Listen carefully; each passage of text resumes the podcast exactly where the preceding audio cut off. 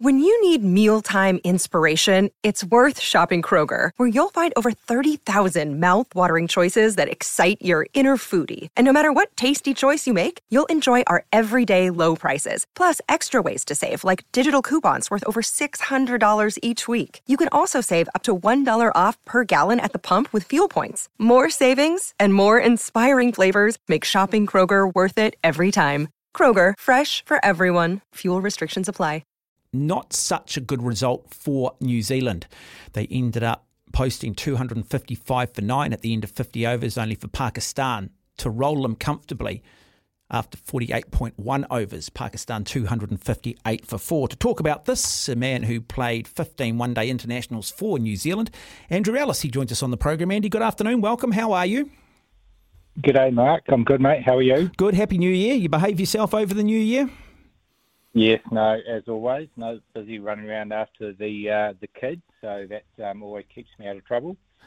I want to ask you this. I've always been curious. When you sit down as a one day international outfit, what is I, I I mean clearly you want your openers to go out there and score as many runs as possible, but what's the role of the openers in terms of setting the game up? What's then the role of say three, four, and five in terms of then trying to I guess take the game away from the opposition? I mean, what's the perfect template? Yeah, I, I think generally teams sort of work around that 30 35 over mark. Um, and, you know, as the game evolves, obviously the run rate, the, you know, the standard run rate is starting to creep up a bit. But the wickets in hand component in one day internationals probably can't be understated. Um, and that's been the, the, the, way for many years now, where if you've got wickets in hand going into those um, those last 15 to 20, then teams, particularly with their knowledge of T20 cricket, can then start lining up. Um, well, they know what to do. 15 or 20 overs out, um, they know how to how to put the hammer down. So, so you've probably got uh, um, uh, a foot in both camps in terms of um, making sure you've got wickets in hand, but ensuring that the run rate is up to a, a, a mandatory standard for the modern game. You talk about the modern game now, but with the advent and popularity of T20 cricket, has that again seen an evolution in the way, say, one day cricket is now played versus, say, the one day cricket that I watched, say, in the 80s and 90s and even the first part of the mm. 2000s? Yeah, definitely. I mean, that those those run rates are the, the driving force you know, and, and every player has been challenged with how they how they get to that run rate. Um, everyone's got different skill sets. Um, you know, how do you how do you turn the strike over? Because there's so many ways to skin a cat these days. Um, you know, which I like about the one day game. It actually does provide um, a, a, more bigger range of players the ability to, to do really well. You know, those that can can get that strike rate through hitting pockets and running and those that can generate the strike rate through boundaries. So, um, I mean, I've always been a big fan of the one day game. Um, you know, there's so much talk of it dying um, and being the first one to go in terms of the three formats that we have. But in terms of playing the game, you know, there's ability for you to come back, and you know, you can still, you can really see people's characters in the one-day game, which has, which again hasn't probably changed. That part hasn't changed over the years, despite the, the changing numbers. Mm. So, so I, I, look through this inning and one for one, which is not uncommon, uh, 37 yep. for two, and then 69 for three. So re- losing wickets regularly, and then a nice little partnership. And Daryl Mitchell was the next man out at 125 for four. We got through to 31.3 overs, um, and suddenly we were sort of 147 for five. We got tied up by their spinners, particularly Usama Mir and Mohammad Nawaz. Um, we, we, we don't seem to be able to play spin that well. We've never been able to play spin particularly well. Uh, is there an easy way of addressing this? Is this just something that goes with the subcontinent, or is this just yeah, I mean it is. It's the age-old question, isn't it, for for Kiwis? Um, yeah, we've got some fantastic players of spin now, um, and you know Conway, Latham, Williamson, Mitchell. Um, you know these are guys, but most of them are in that top half of the order. Um, it's natural. It is a systemic thing when it comes to spin bowling. I mean, it's it's a question you know, we're still answering from our own bowling point of view. Um, and again, that's probably for the bosses at New Zealand Cricket to address. You know, how do we foster um, that area of the game so that we can always be a complete unit and and tour really well. I mean, our, our record at home speaks for itself, um, but that's the same for every team as well. So how do we do that? I mean, that's that's a real uh, challenge, but I don't think it's an insurmountable one. I think there are uh, levers that we could pull around pitches, um, around uh, captaincy. I think it's important. I think when you need a very good captain for spinners to flourish, and if you've got spinners bowling a lot of overs, then um, and the wickets being challenging, then you're going to get batters. Um, you know, coming up with the skills, it's just natural, um, natural selection really that the, the batters will have different problems to face. Mm. So, um, but can we create those pitches that are reminiscent of the um, mm. of the subcontinent? I, I've played on quite a few in New Zealand, so I think our climate is a uh, you know often we lean mm. on that, and I think that can be a bit inaccurate at times because I've mm. I've played in a lot of uh, spinning wickets over the years around the country, particularly as the summer goes on and the, and the groundsmen start to get a little bit uh, you know.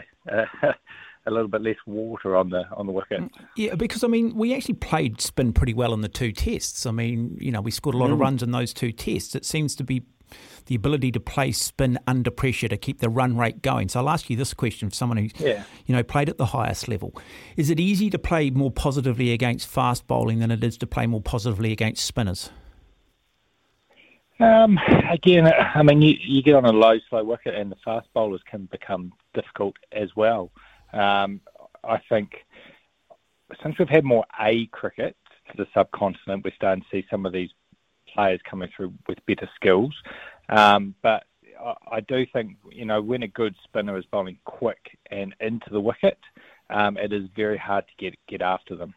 Um, but again, that comes, you know, how do you get that strike rate up? It doesn't necessarily need to be in boundaries. How do you keep that that run rate ticking over through good running, hitting pockets, um, those types of things? Things like people like Henry Nicholls do very well, you know, mm. and Tom, Tommy Latham does very well alongside Kane. So, so there are ways of doing it. It's just a case of do you have those tools in the toolbox when the going gets tough, or do you only have one gear? And that's probably the challenge for a young player coming mm, through. Mm-hmm.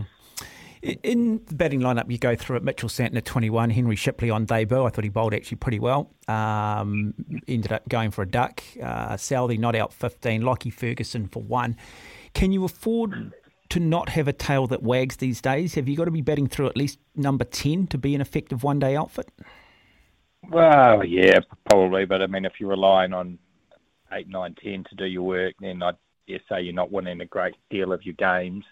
It is the icing on the cake, and they might get you out of jail, you know, 1 and 15. But um, if you if the bulk that top seven are not scoring the, the vast majority of the runs, then you, you are generally not going to be putting it up. So I wouldn't be holding to have someone like Henry Shipley coming in at number nine, um, you know, that's a hell of a talent to, to come in down there. Um, you know, I would have liked to see him probably bat a little bit higher in his natural position, but um, Mitchell Santner was, I guess, ahead of him there. Um, yeah, I mean, it's again like I, I wouldn't be in the team talk putting the blame on those guys. You know, they'd be probably looking at the uh, the other the you know the the ones who are paid to to get the runs. Mm, okay. Uh, only a, a, short turnaround, 24 hours, and they're back into it tomorrow night. We'll have live coverage here on SENZ. So, can there be anything done other than a little bit of reflection, a little bit of visualisation in, say, the 36 or 48 hours between games? No, no, nothing to be done, Mark. You just put it, put it behind you and um, take all the reflections and the, the learning that you need to take to, uh, you know, to, to solve the same problems, but they're not technical things. Uh, uh, game plan things, uh, decision making um, things. Um, so that's all where all the reflection would be, and that that'll be where the focus is going on um, for the next game. You know, how do I, given um, if I if I or one of them did make a decision that they would have made differently, then they'll reflect on that, and then faced with the same situation, hopefully, if they have that gone through that reflection process, then they'll be better for it in the next game. Okay, I just want to ask you this question because it's been one sort of a debate and one that we're going to try and get a bit of discussion around. We've got England coming here for two tests. We saw three spinners being played in the recent test series in Pakistan, which is a little bit of a one off. Um, yep. When you look at those three spinners, who do you take in if you're only going to play one to take on England? Yeah, good question. Um, do, do, do, you play Michael? Todd Astle, you, am I allowed to take him? You can take Todd Astle. you can take um, you, you, can take Michael Bracewell. You can take yeah, Ish Sodhi. Uh, I mean, yeah, I mean, Ish is Ish is coming off um, some wickets, so there's some confidence there. He's our he's our most attacking spinner.